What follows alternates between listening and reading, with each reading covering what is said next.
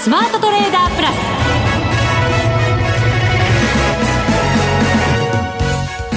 全国のリスナーの皆さんこんにちは。内田まさです。この時間はザ・スマートトレーダープラスをお送りしていきます。まずはこの方にご登場いただきましょう。国際テクニカルアナリスト福永博之さんです。こんにちは。よろしくお願いします。よろしくお願いします、はい、先週まあいろんなことに不安も持ちながらも、はい、福永さんの口調は明るかったかなと思ったんですが、はいえー、1週間経って今日、はいはいうん、どうなんでしょうか？そうですね。まあ、口調的には変わりませんよ。あの、水準はね、下がりましたけどね。はい、まあ、残念ながら、あの、今日も S q でね、あの、オプション S q で、金曜日がお休みなもんですから、木曜日今日ね、で、寄り付きが高かったためにですね、幻の S q になるかと思いきや、まあ、ギリギリ、なんとか。いや、これはあの、単に上回ったっていうだけで、はい、結果的にはマイナスで終わってるんですよね。昨日も下げて、今日、小幅でもいいから上がってくれると、また相場のね、雰囲気全然違ったような気がするんですけど。そうなんですよね。えー、まあ、あの、短期的には今お話してますように、やっぱりちょっと2万円割り込んで、まあ、それも背景としてはやっぱり北朝鮮のあの地政学リスクの高まりであるとかですね、はい、まあ、特にあのアメリカも名指しで地域まで限定してねいろいろまあ、これ挑発と言っていいのかどうか分かりませんけど、はい、あの発言したりだとか。あとトランプさんの発言もまた、はい、なんかこうちょっとね荒々しい感じになってましたよね、うん、本当ですよね、ですから、まあ、お互いちょっとエスカレートするのがねちょっと気になるというところで昨日は日本株だけに限らずアジア全般下げましたからね、はい、でヨーロッパも結果的にあの3市場、まあ、ダックスも FT もえー、あと CAC ですかね、あのフランスの市場ありますけど、まあこれも下がったということで、えー、ニューヨークダウンも下がってますから、まあどちらかというとその、まあ心配事が、あの、なんでしょうかね、そのバブルとかっていう心配事ではなくて、はい、あのいわゆるこう一過性と、まあこのままであればですけども、一過性と見られるような、えー、不安要素がよりこうちょっと意識されたというそういう状況かなというふうに思うんですけどね。完全にあの為替市場を見ても、リスク回避っていうなんかそんな色一色な感じですもんね。うんいや本当そうですよね。ですからまああの為替も110円前後でまだ今のところは推移してますので。えー、100昨日9円の50銭台つけてますから、はいまあ、そういう意味で109円の50銭昨日の安値を切らなければいいなとは思うんですけど109円台に入るとそれでも大口の買いがね、はい、入ってきて戻すことは戻してるんですよねそうなんですねですから、まあ、そのあたりがやはりあの明日日本はお休みですので、はい。えー、山の日山の日。海の日なのか山の日なのかね。山の日。山の日ですよね。山の日よかったですね、はい、はい、ということで、まあ、3連休、まあ、皆さん楽しんでいただきたいと思うんですけど。はい。為替動いてますからね。ね為替動いてますからね。ちょっと要注目ですよね。そうですね。こういう時に限ってやっぱりなんかね仕掛け的なもので あの降らされやすかったりもしますのでね。本当にね。はい、はい、気は休まるのかどうなのか分かりませんが。忘れることも重要ですよ、はい。さて今週は番組の後半に月1ゲストマネックス証券チーフストラテジストの広木隆さんにもご登場いただく予定です。お楽しみに、はい、それでは番組進めていきましょう。この番組を盛り上げていただくのはリスナーの皆様です。プラスになるトレーダーになるために必要なテクニック心構えなどを今日も身につけましょう。どうぞ最後まで番組にお付き合いください。この番組はマネックス証券の提供でお送りします。スマートトレーダー計画。よーいドンさあ、それでは引き続き福永さんにマーケットの解説いただきましょう。改めて日経平均。今日は大引け8円97銭安19,729円74銭でした。9時15分に今日の高値19,829円88銭をつけて、これ終値よりも100円ぐらい高いところですよね。うん、で、安値を午後になって、えー、19,685円83銭をつけていました。はい。はい。あのー、まあ、今の話のようにですね、まあまあ、取引開始時は、あの、S q もあって、えー、回線行で始まったんですけども、はい、まあ、なかなかその後の値動きが、あの、思わしくなかったということで、まあ、ずるずる、ちょっと下げてしまうというようなね、そういう流れになりました。はい。ただ、引けにかけては、まあ、なんとか下げ渋るという状況なんですけど、パターンとしてはですよ、やっぱりあの S q 値を下回って終えている、まあ、ミニですけども、まあ、それでも S q 値を下回って終えているっていうところからすると、やっぱりちょっとマーケット弱いのかなという、そういう印象になりますよね。弱いのかな程度でいいんですか、はい、あの、なんか、先週から藤さん、ずいずい、あ、ずいずいってなことは正しくないですね。なんか、ぐいぐいですか？ずんずんと、あの、ぐいぐいが一緒になってずいずいになっちゃう。それだけ僕は、それだけ僕は動揺してるってことですか、ね、そういうことでしょう。突っ込まれました、今、弱いところ。どうですか？いや、弱いっていうのも変ですけどね。はい、まあ、あの、確かに、えー、株価的には水準切り下がってますよね。はい。で、あの、為替も円高に触れてはいるんですけど、えー、まあ、あ実際のところやっぱりこれまで、あの、値動きがずっと、えー、っと、270円でしたかね、7月は。あの、終値ベースの高安が。はい。はい。で、それがようやく、あの、動いたっていうことにはなるんですけど、ただ下方向が動いているのでですね。そうなんですよね。はい、トレーダーの皆さんもね、動きがあった方がいいとは思うんですけど、ええ、株式やっぱり上がってる、買いで入ってる方々の方がね、やっぱり多かったりしますのでね。そうなんですね。ですから、まあ、かん、あの、考え方としてはやはり、えー、下方向に触れてしまったっていうところは、まあ、これは、あのまあ皆さんからするとちょっと不安要素といいますかね。はい。えー、特にあの、えー、買っている、持ってた人、まあこういう人は含み損がこう発生しているということで、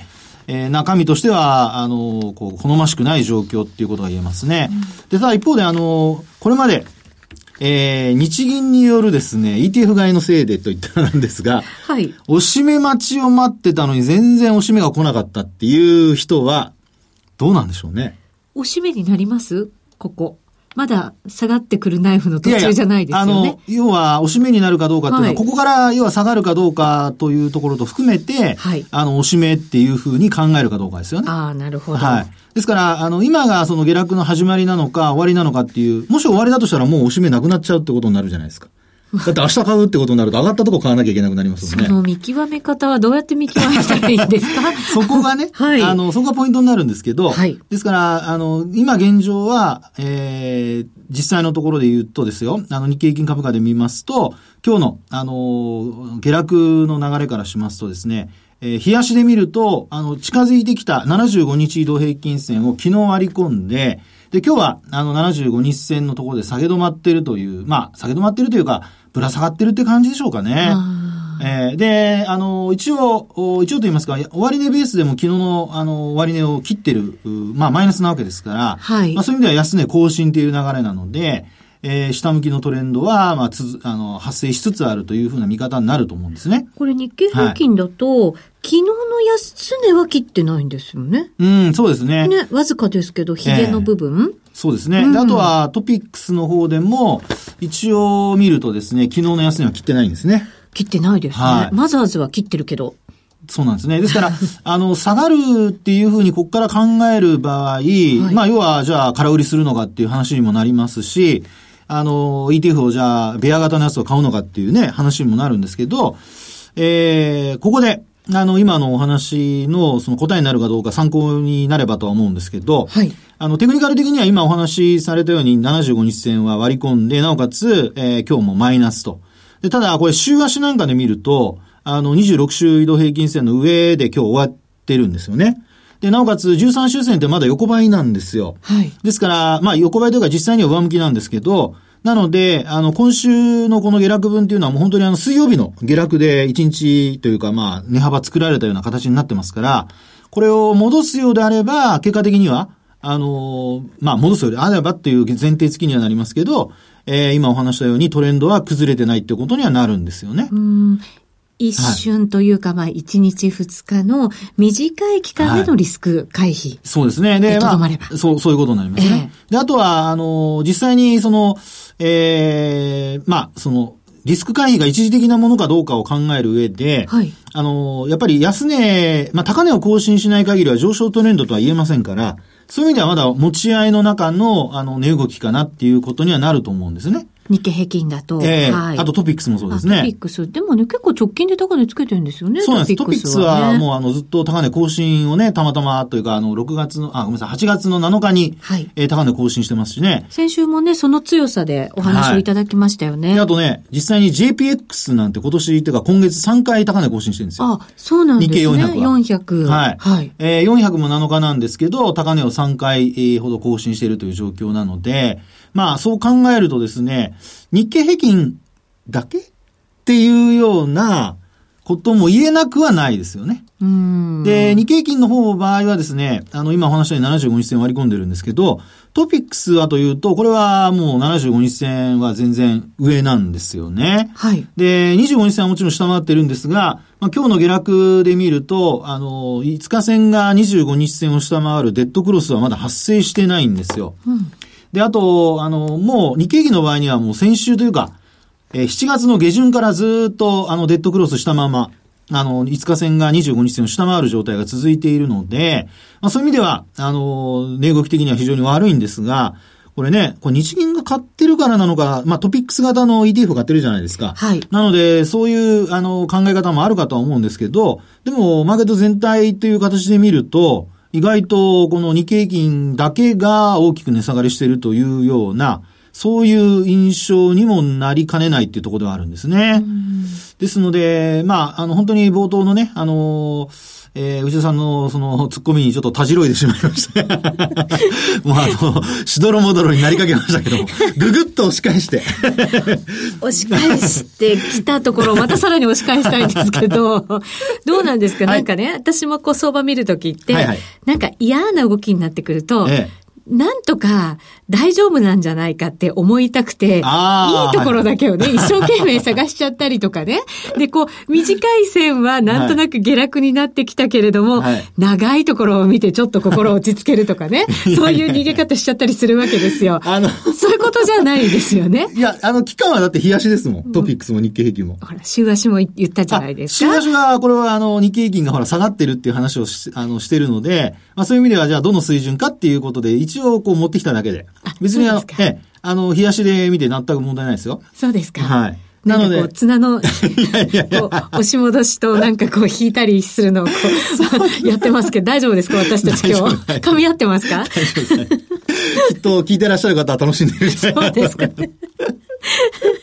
いや、そのあの、あの、綱引きはちょっと置いといてですね。はい。あの、あれですよ、事実を見るようにしましょうよ。まあそうなんですね。冷静にね、しかもね、そうなんですよ。どっかにこうバイアスかけるんじゃなくて、うんはい、冷静に見ないといけない時なのかなと。そういうことです。で、あの、常にほら、この番組では、いろいろなものを見てるじゃないですか。例えば日経平均だけじゃなくてトピックスも見ますし、はい、えー、日経平均とトピックスに加えて今日なんか JPX とかも見ましたけど、はい、要は、あの、何かしら変化が出てるものが出てきているとなると、まあ、これはやっぱりちょっと、あの、一応は、あの、知っとかないといけないと。そうですね。えですから、今のお話で逆に考えると、今度トピックスがですね、えー、昨日の安値を、例えば連休明け下回るとか、はい。それからあと75日線を下回るっていう流れになってくると、これは、やっぱりもう、あの、あれですよ。えー、しどろもどろどころか、僕あの、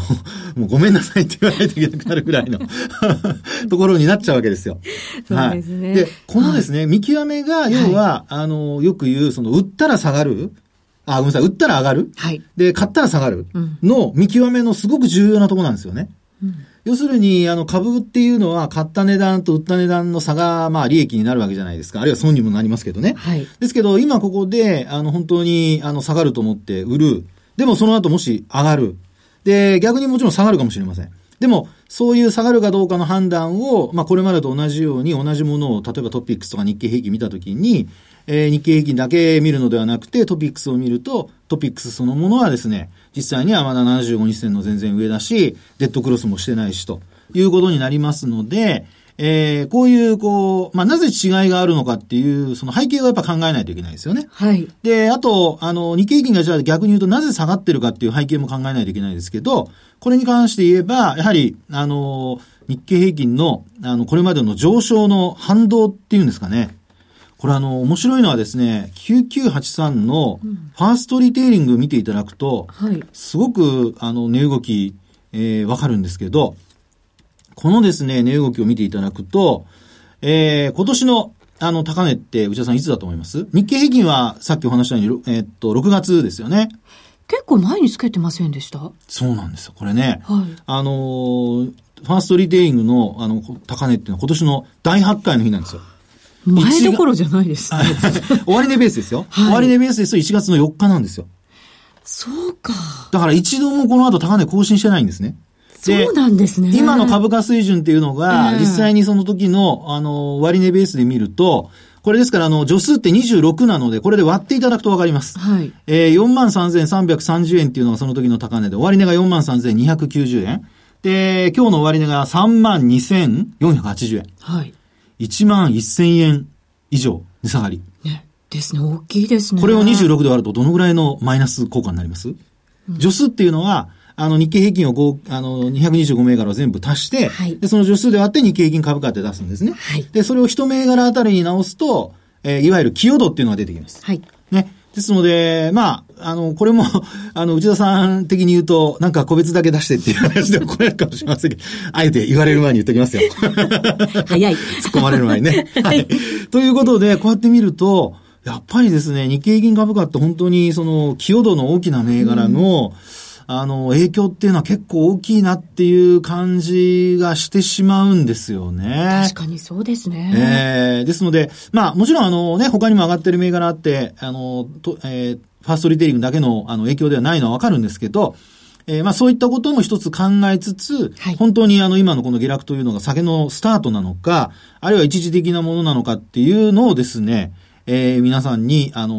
ー、まあ、ちょっと考えていただきたいなと。うん、で、為替も今、100、今日は9円台、今、はい、後半ですかね、はい、そうですね、95銭から96銭、今、動いてます。はい。なので、えー、この為替の水準も少しは、あ上値の重さになっているかと思うんですけど、まあ、このあたりもですね、えー、アメリカの長期金利がどうなるのかっていうところも今後のね、動向を踏まえて、はいで、仮にこうドル高に戻るかどうかっていうところも、今回の下落のスタートなのか、あるいは、あの、まあ、一過性のものなのかっていうところの判断材料につながりますのでね。はい。はい。なので、ちょっとそのあたりも皆さんよく、あの、お考えいただきたいと。まあ、この番組でもお話しさせていただきますけどね。そうですね。はい。まあ、日本がその3連休前だっていうのもね、なんとなくこの、ね手控えというか、うん、あの、手締まっておこうっていう動きにもつながったのかななんて思いながらね。そうですね。ましたけど。えー、はい、ね。まあ S q 値やっぱり上回ってないので、はい、そこだけ来週以降 S q 値上回れるかどうかが2万円回復の鍵になりますんでね。そうですね。それはぜひとも皆様ご注意いただきたい、ご注目いただきたいというふうに思いますけどね。はい、福永さんの口調はそんなに先週から変わってないぞという感じで。安心してね。違うか。不安に思ってるかな、みんな。なんとなく。以上、スマートトレーダー計画、用意ドンでした。日本株投資をお楽しみの皆様。今、新大統領が誕生し、注目のアメリカへ投資してみませんか米国株に興味はあるけど、英語だし、知らない企業も多いし、なんだか難しそうだなと思っている方。実はそうではありません。米国株は1株から購入可能。株価は100ドル以下の銘柄が多く、1万円もあれば、あなたもアメリカ企業の株主に。少額から投資でき、始めやすいのが米国株の特徴なんです。多くの企業では、配当は3ヶ月ごとに支払われ、配当金をもらえる楽しみがたくさん。最近は日本でもサービス展開しているアメリカ企業が増えており、日本人にも身近になったことで、米国株投資を始める方が増えています。マネックス証券の米国株取引サービスはお得がたくさん。手数料は業界最安水準。特定口座にも対応。取扱銘柄数はオンライン業界最多の3000銘柄超。さらにさらに、米国株を初めてお取引されるお客様には、最初の20日間限定で、取引手数料を最大3万円までキャッシュバック。米国株なら、マネックス証券。今すぐ、マネックス証券、米国株で検索。当社が扱う商品などには、価格変動などにより元本損失、元本超過損が生じる恐れがあります。投資にあたっては、契約締結前交付書面などを必ずお読みください。マネックス証券株式会社、金融商品取引業者、関東財務局長金賞第165号。ザ・スマートトレーダープラス。今週のハイライト。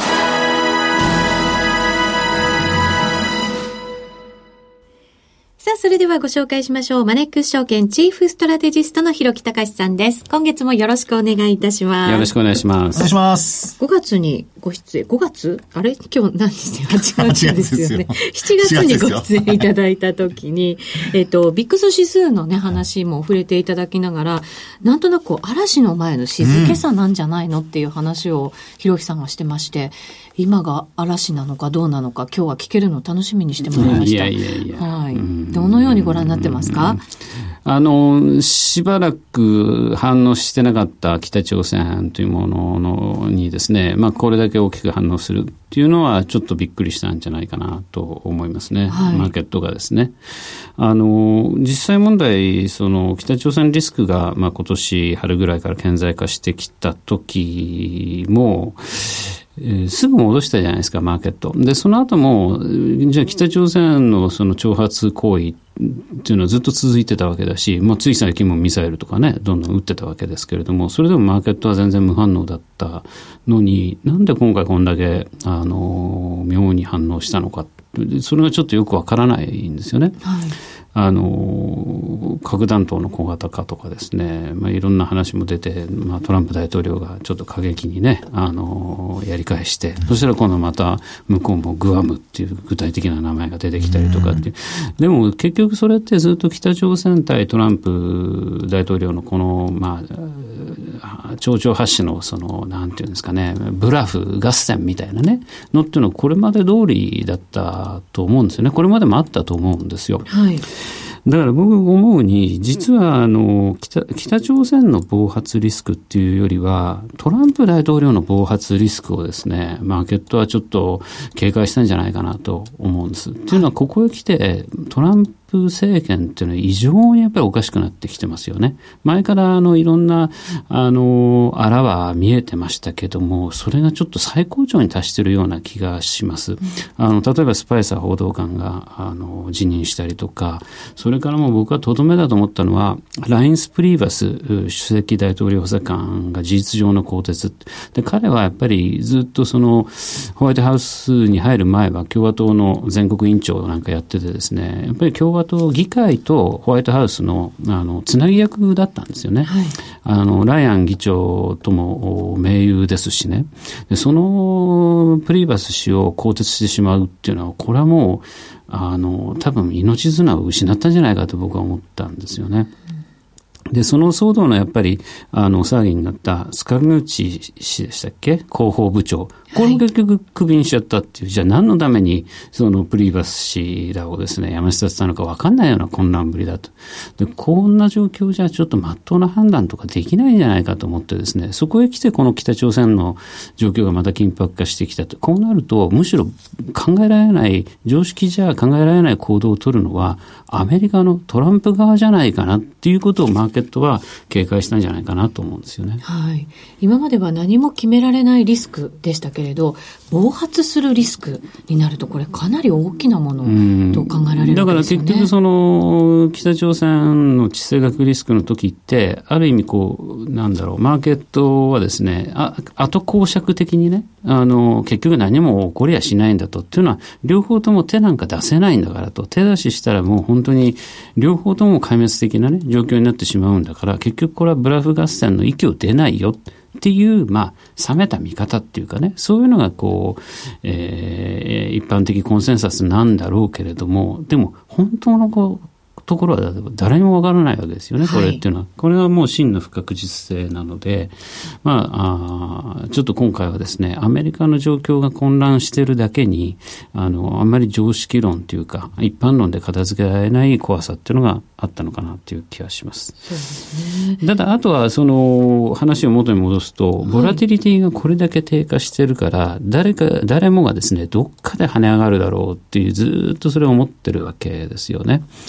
だから、あの、ちょうどくしくもですね、今から10年前っていうのはね、あの、パリバショックっていうのが、こう、よく言われるところですけども。もう10年なんですね。そうですね。実はそれに先立つこの8月の8、9、10の3日間、まさに今日含む8、9、10なんですけども、クオンツショックってね、一般にはあんまり知られてないんですけども、はい、実はマーケットで、あの、それこそめったに起こらないような異常な現象が起きてたわけなんですけどもね。それも下げたという現象だったんですか？マーケットは下がらなかったんですよ。8、はい9まではですね、10になってようやく日経平均で400円ぐらいズドンときましたけれども、ただその8、9、10、3日間ではですね、何の異常かというと、ファクターの異常っていう、つまり割安な株がもっと割安に叩き売られ、はい、割高な株がもっと割高に買い上げられるという、また先状態みたいな、ロングショートやってる人はもうたまったもんじゃないっていう。ものすごい二極化、ね、それで結局破綻したヘッジファンドなんていくつもあるんですよね。そうなんですか、えー、結局その原因っていうのはみんなそのヘッジファンドの巨大なところが似たような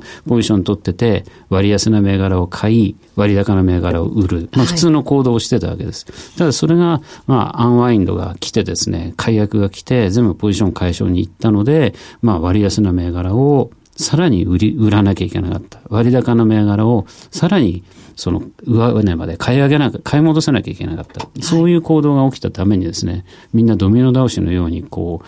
異常なあ現象になっちゃったと。ただ、ロングショートですからね、マーケット自体はそんなに影響は受けなかったんですけれども、はい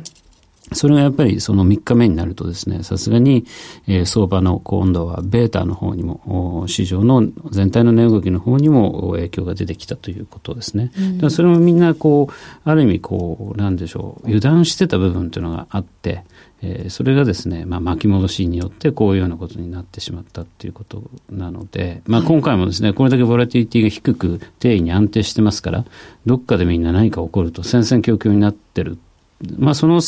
矢先にこの北朝鮮リスクっていうのが来たんで、まあ、昨日のような大きな下げになったんだろうと思いますね。うん。まあ、過敏に反応しすぎてしまったっていうところも、もしかしたらあるのかもしれませんけれども。そうですね。ただまあ本当にこの先ね、これで下げ止まったかどうかはわからないんですけど、まあとりあえず目先、あの、一つの目処には来てますね。テクニカル的に中途半端な位置だっていう指摘もありますけれども、逆に膠着感が強いがゆえに、ボリンジャーバンドみたいな、ボラティリティを元にしたようなテクニカル指標だと、はい、もう2シグマ切って、マイナス2シグマ過ぎてますね。そ、ね、もそも、ボラが低いので、レンジが、はい、ボリンジャーのレンジがものすごく狭くなってるんで、ちょっと下げ、うん、ちょっと下げると2シグマと過ぎちゃうとかですね、あるいはもう一つ、その今、決算発表ほぼ終了しましたけれども、はい、好業績ですね。まあ、絶好調と言ってもいいぐらいに好業績です。ですから、こういった業績をもとにしたバリエーションで言えば、PR なんかは14倍昨日切ったところでですね、はい、きちっとまあ下げ、これで止まってくれればですね、改めて PR14 倍っていうのが下値サポートだなっていうふうに確認できるので、はい、まあここのところ動かなかっただけにですね、下にこう動いただ、これで一つ悪抜けみたいなになってくれればね、うん、あの、結構後から振り返ればいいかなっていう気がしますけどね。よかった。いやいや、さっきの話じゃないけどね、やっぱり楽観的であるっていうのはすごい重要ですよ。あの、ええー、ドキドキしない聞いてますいやいやいやいやいやいや、楽観主義者はね、困難に好機を見出すっていうね、ウィンストン・チャーチルの言葉ですけれども、やっぱり楽観的であるっていうのはね、やっぱり非常に重要なことだと思いますね。なるほど。下げた後ね、しっかり誤解で動けるかっていうのを、その、楽観的に見られるのかどうなのか、えー、まあでも、ひろきさんおっしゃるように、やっぱり、あの、ベースがね、きちんとしてるっていう、それ前提ですからね。はい。そこがね、業績がやっぱりちゃんと、あの、担保されるっていうのは重要ですからね。そうですね。はい、14倍切ってきたということですから、来週になってここでしっかり買いが入ってくればね、はい、また相場息をしっかりと吹き返すというか。さん、ちょっと 僕らに近寄ってきた ?3 連休後にまたね、しっかり冷静に見ていこうと。さすが内田さん。今日はひろきさんにお越しいただきました。ありがとうございました。ありがとうございました。さあそろそろお別れのお時間となってまいりました。3連休ありますのでね、はい、皆さんご注意いただきまして、ね、あの遊びも楽しんでいただきながら相場のこともね、はい、しっかり頭の中でこう整理していきたいなと思っております、ね、ここまでのお相手は福永博之と内田まさみでお送りしました。それでは皆さんまた来週。この番組はマネックス証券の提供でお送りしました。